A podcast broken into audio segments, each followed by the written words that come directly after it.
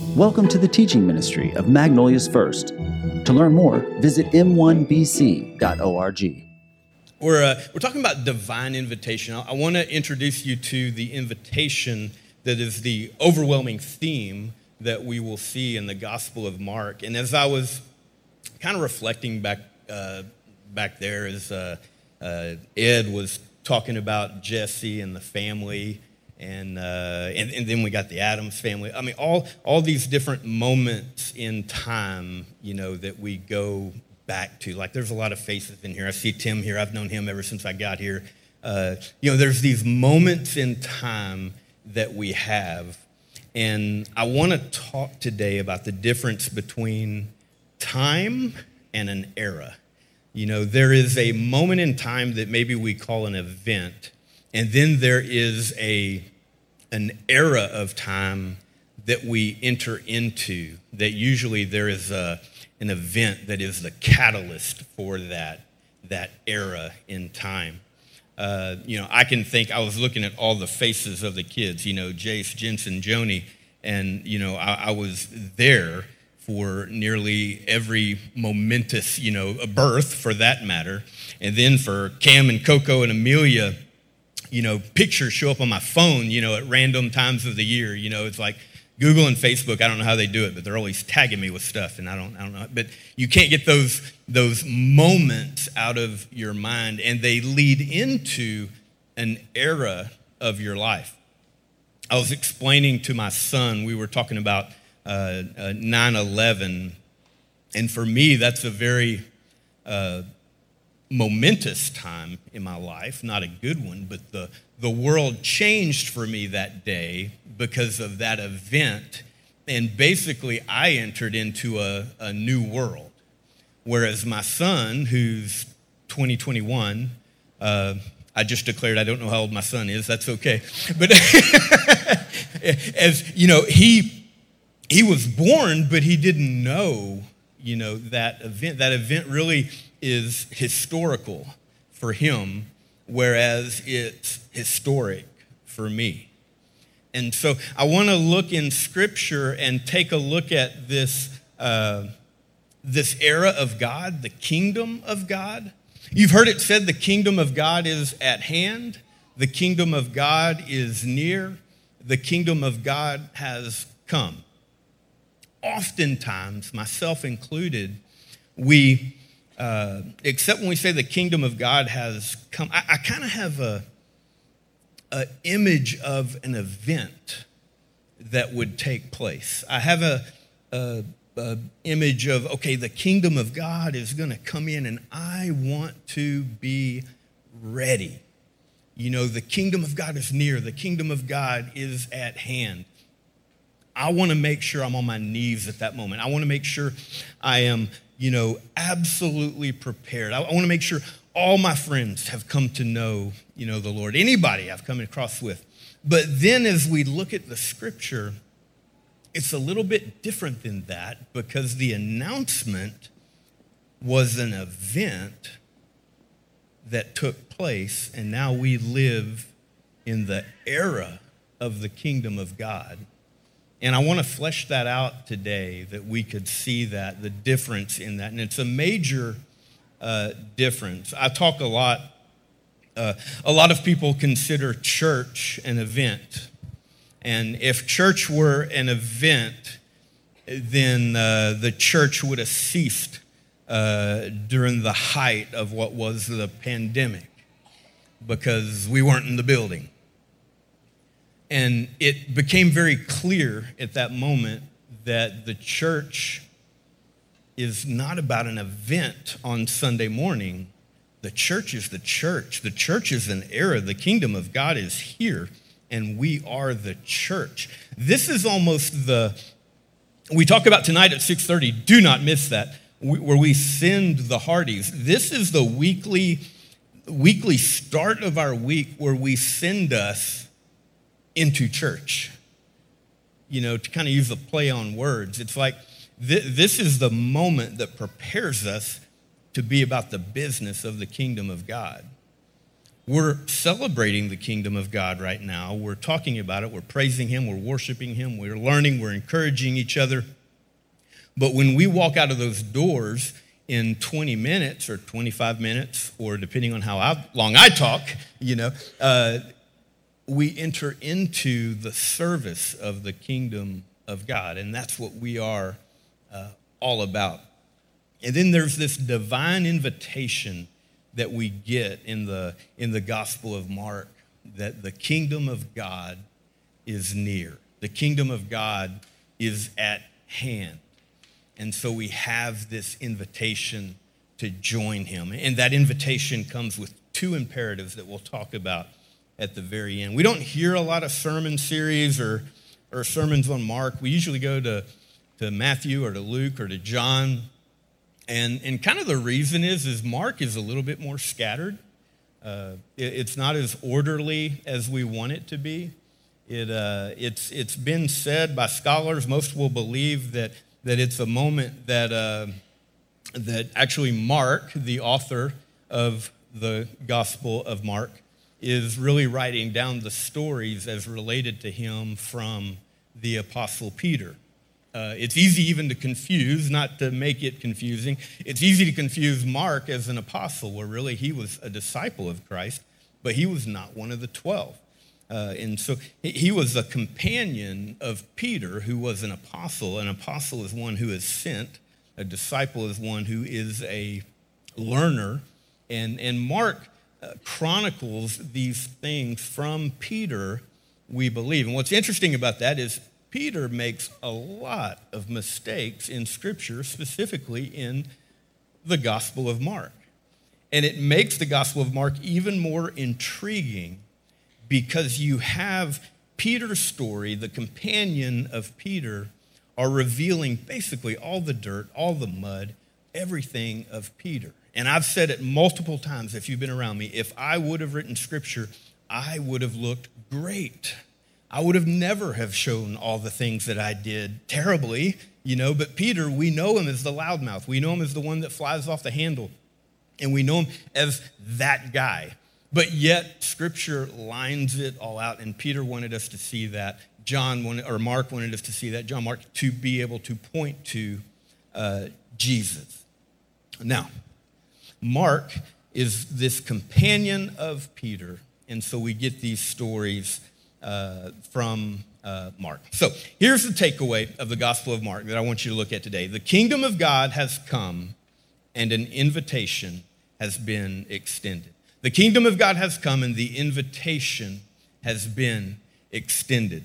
What I want to do to kind of get the uh, the grasp of this theme in Mark is I want to go down to verse or chapter 12. And so if you would, in, in your Bible or on your device, if you'll go to Matthew or Mark chapter 12, and we're going to come back and we're going to finish in Mark chapter 1, but kind of hang out there for a bit, and I want to show you some stuff. And we're going to get down to the to the basics of this invitation. And when, when you think of this invitation, I want you to understand the difference between, and this is going back to that concept I was talking about between an event and an era uh, would be a invitation.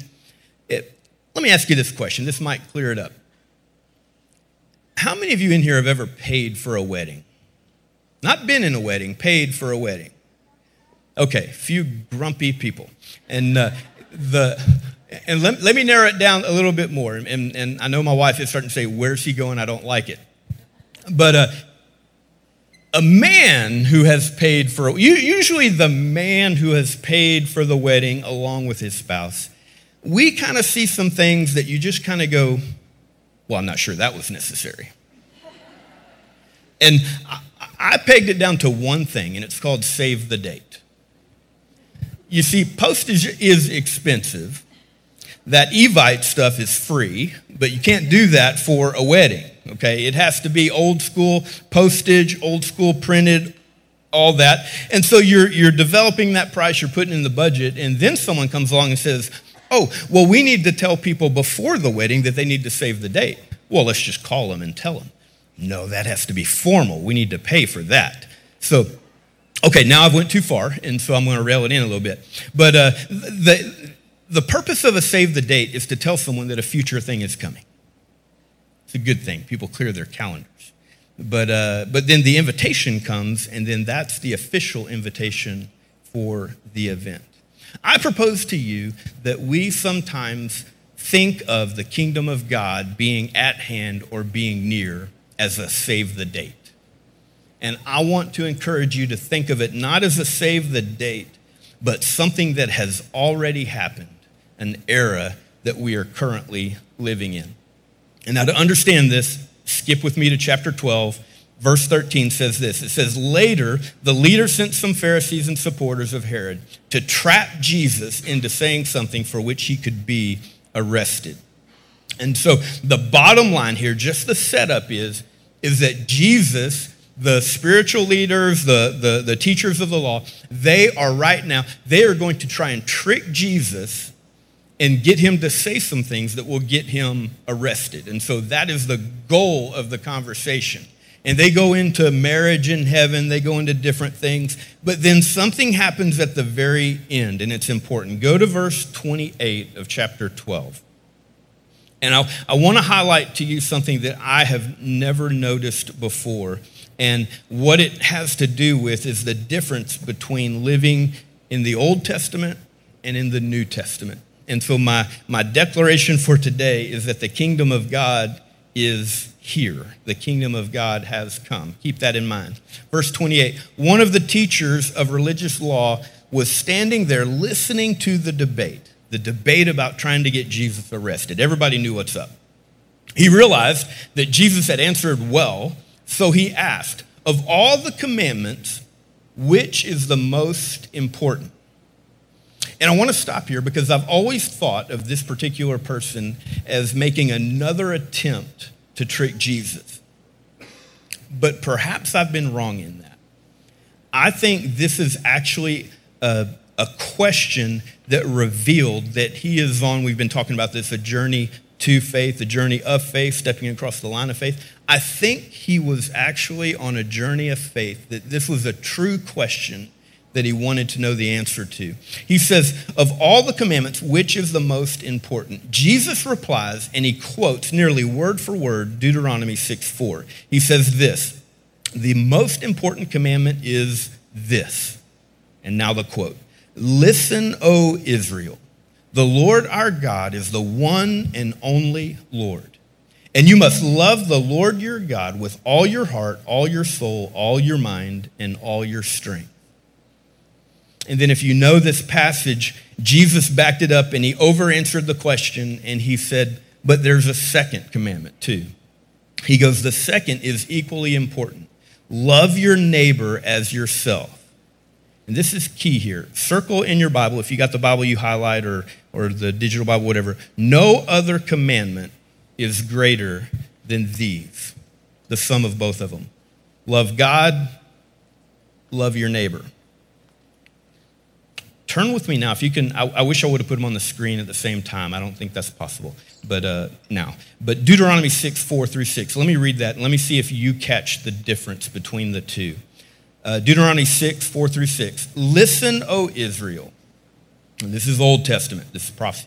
The Lord is our God, the Lord alone. And you must love the Lord your God with all your heart, all your soul, and all your strength verse 6 says, and. This is almost where Jesus said, and there's a second one. He goes, and you must commit yourself wholeheartedly to these commands that I am giving you today. Let me read the one out of Mark again, verse 31. The second is equally important love your neighbor as yourself. No other commandment is greater in Deuteronomy, it says, and you must commit yourself wholeheartedly to these commands, plural, multiple. In, in this moment, Jesus took what these, these religious leaders, the, the, the teachers of the law, they have been teaching all these commands. They've devoted their life to teaching all these commands.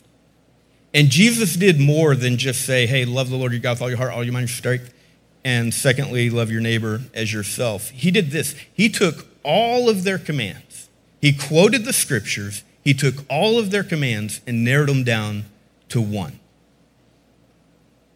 Deuteronomy 6 4 6 says, You must commit yourself wholeheartedly to these commands that I'm giving you today.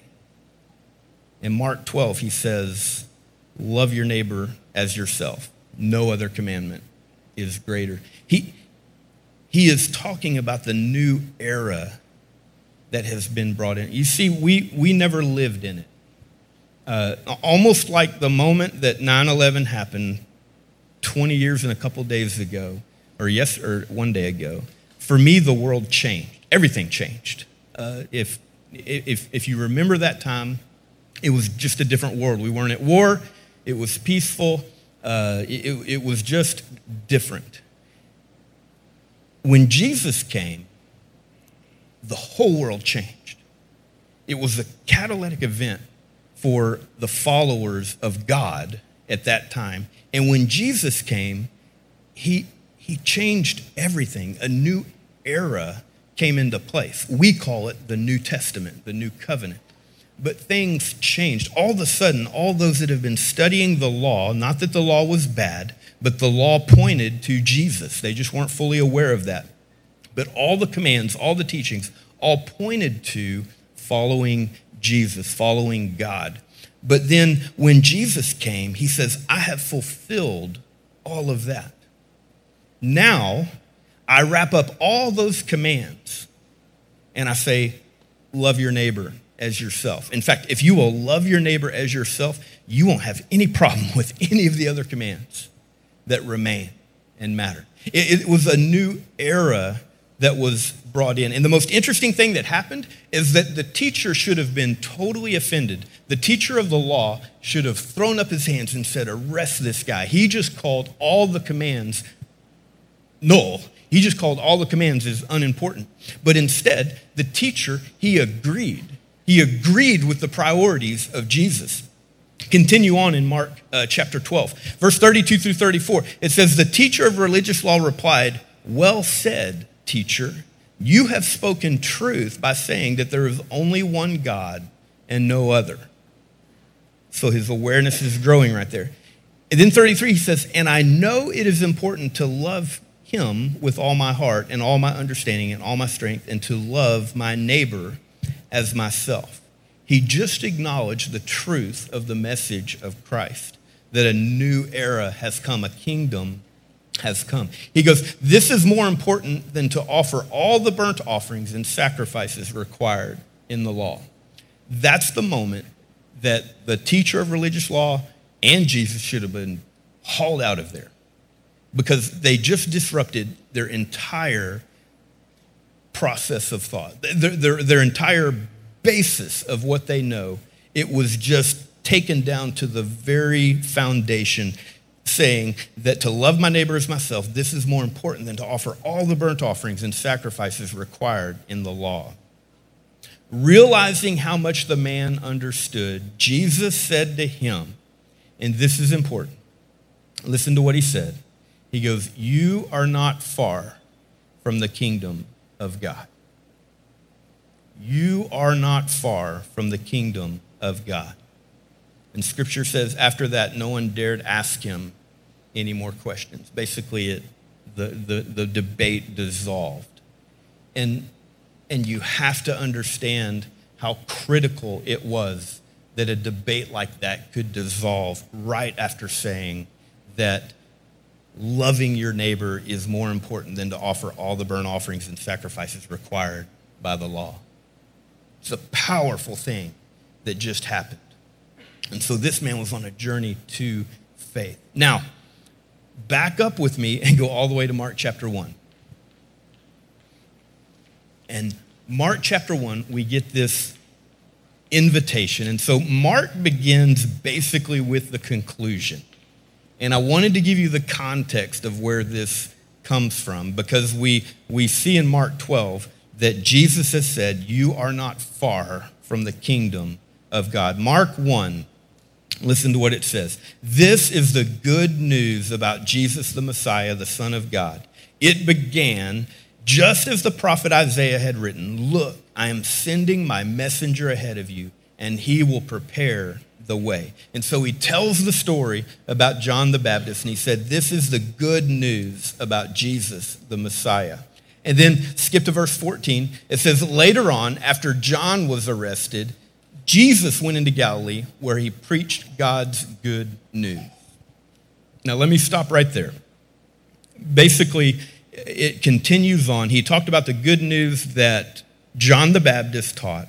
And now Jesus enter the scene, enters the scene, and he says, Jesus went into Galilee where he preached God's good news the New Living Translation gets this right. Some other translations actually will say more closer to uh, God's good news of the kingdom.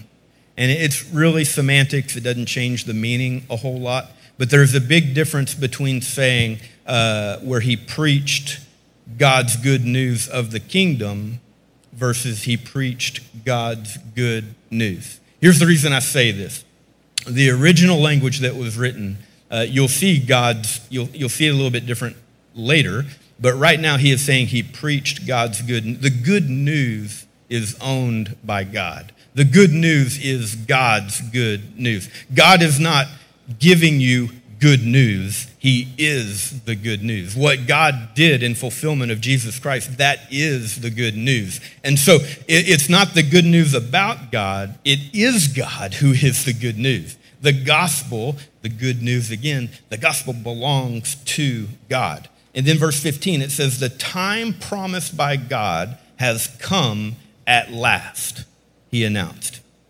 Now, that's where I want to focus on a little bit too. The time promised by God has come.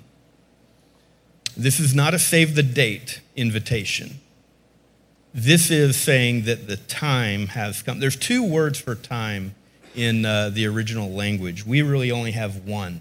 Uh, but but they, they would use chronos. You've kind of heard that. That's the order of time. That's just time as it goes. You look at your watch and you're watching chronos. It's happening. You know, it's going. But then there's the word in the, in the Greek. It's called kairos. And kairos is a moment in time. Think about the difference between historical and historic. Uh, is historical. If I point back to a, a moment in time, of, uh, of me and my car, well, that is a historical piece of time that does not matter, and that's just the historical evolution of time. If I point back to 9 11, that is historic. The time that the scripture is talking about right now is not the time promised by God has come, like there's been this, you know, evolution, or maybe the time is at hand. He is saying the time, the kairos, the, the event, the moment has come at last. It is here. And then he says at the rest of the verse, the kingdom of God is near. I often want to think of that as that the kingdom of God, of God is near, just like some of you are nearer to me and some of you are further from me. When, when, when he says the kingdom of God is near, it means it is here. Okay, the kingdom of God is not a government rule that will be coming. And sometimes we narrow down the kingdom of God to governments and rulers and, and all of that. It's not about governments and rulers. The kingdom of God is about the kingdom of God. God's Son has come and given his life for us. The kingdom of God is at hand. The kingdom of God has come, and the kingdom of God is near. And there's an invitation stretched out to receive the kingdom of God. And so the kingdom of God is not, is not still in the order of time that we wait for. The kingdom of God is kairos. It is a moment. It has happened. And the invitation is right there. And so we are waiting. God is waiting with a hand extended that we would receive the invitation into the kingdom of God. Some of us, we have, we have relegated religion, church, to a save the date, that we're preparing for something. We're looking out for something that is near. We study it and we say it's nearer than it was yesterday. No, it's not. The kingdom of God has come. The kingdom of God is at hand. The question is have you received into the kingdom of God, the outstretched hand. And so it's, it's not in terms of a clock, it is physically here. Uh, the kingdom is about transformed lives and hearts, loving our neighbor. The old was love God and obey commands. The new is love God and love others as Jesus Christ loved us. Then it gives two imperatives, and I want to talk about those. Verse 15, the last part of it. Repent of your sins and believe the good news. Let me read it all again. Later on, after John was arrested, Jesus went into Galilee where he preached God's good news, the good news of God that belonged in him. And he said, The time promised of God has come. The moment in time has come. The world just changed is what Jesus is saying. And he says, The kingdom of God is near. And that is what changed. The moment is here. The kingdom of God is near. The kingdom of God is in reach with a simple invitation that you would repent and believe.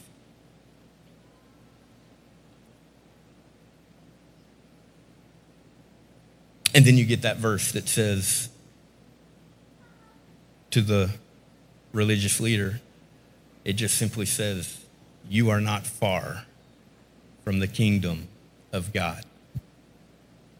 He had Jesus right in front of him. And, and really, the moment for him was kind of there at the resurrection, you know, just a few years away. But in reality, Jesus coming was the event that changed the world for everyone. I go back to that question that, that, that we've asked over the last multiple weeks as, as you're on that journey to faith? Have you stepped over the line of actual faith? Or, or are you holding in your hand a save the date, looking forward to the day? Are you holding in your hand a save the date, thinking that I'm going to be ready when the kingdom of God comes? Or are you actively boots on the ground realizing that the kingdom of God has come? And he says, Love the Lord your God with all your heart and love others as you love yourself. And if you'll do those two things, you can change the world. Change the world. And then he gives two imperatives one is to repent, and one is to believe.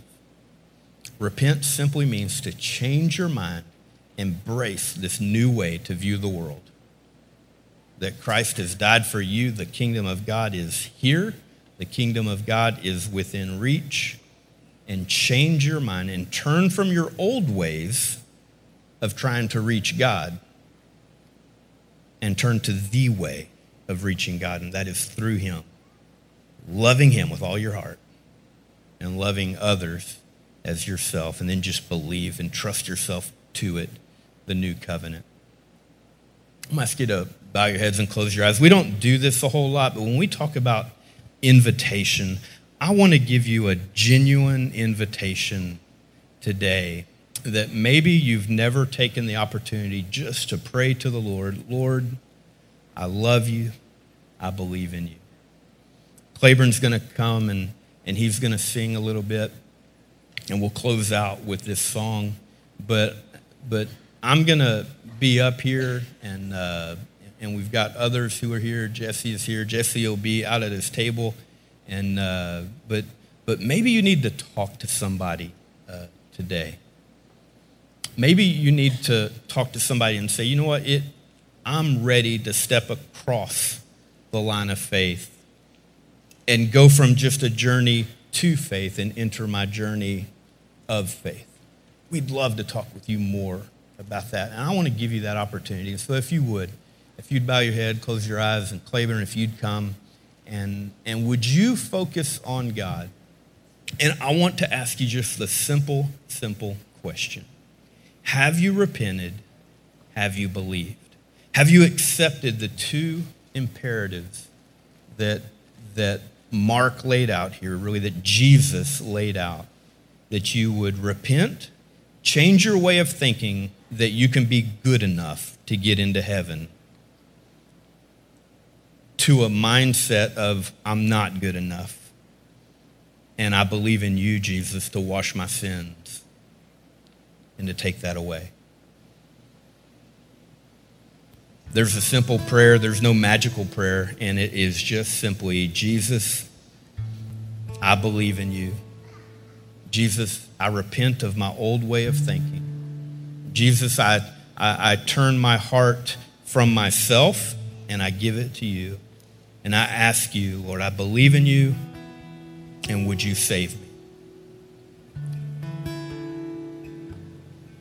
That prayer is an indicator of stepping over across the line of faith. And you all of a sudden go from this journey to faith to a journey of faith. So I'd ask that if, uh, if you did pray that prayer, or if you want to pray that prayer, would you be bold enough to come see me or some of the others? Uh, Claiborne will be up here. There's others in this room. Uh, see Tim here on the front row. He'd love to talk to you. Uh, see Buddy Adams over here on the right. He would love to talk to you. Uh, there's multiple people uh, in this room that would love to share with you the good news. And uh, but please don't let today go by without maybe stepping across that line. The invitation is an invitation, and you have to receive an invitation. And I think sometimes we just have to stop and say, Will you? And so that's what we're asking you today, Resonate, is will you step over that line of faith and settle, settle this struggle that's been in your heart for maybe years? So we're going to sing as we go. Do not forget about 6.30 tonight. We're going to have a blast of just a commissioning service and we'll extend the worship that we're doing now. Father i love you. I thank you for all that you are doing and lord if there is someone here i pray that you would give them boldness as claiborne closes this out in music lord as we worship you would you give them the boldness just to speak to somebody and lord to to acknowledge their choice to finally step across that line and follow you we give you this time. In Jesus' name we pray. Amen.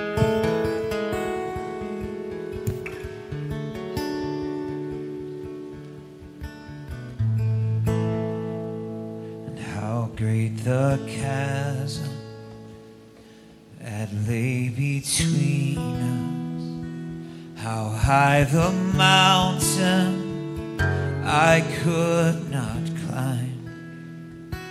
in desperation, I turned to heaven and spoke your name into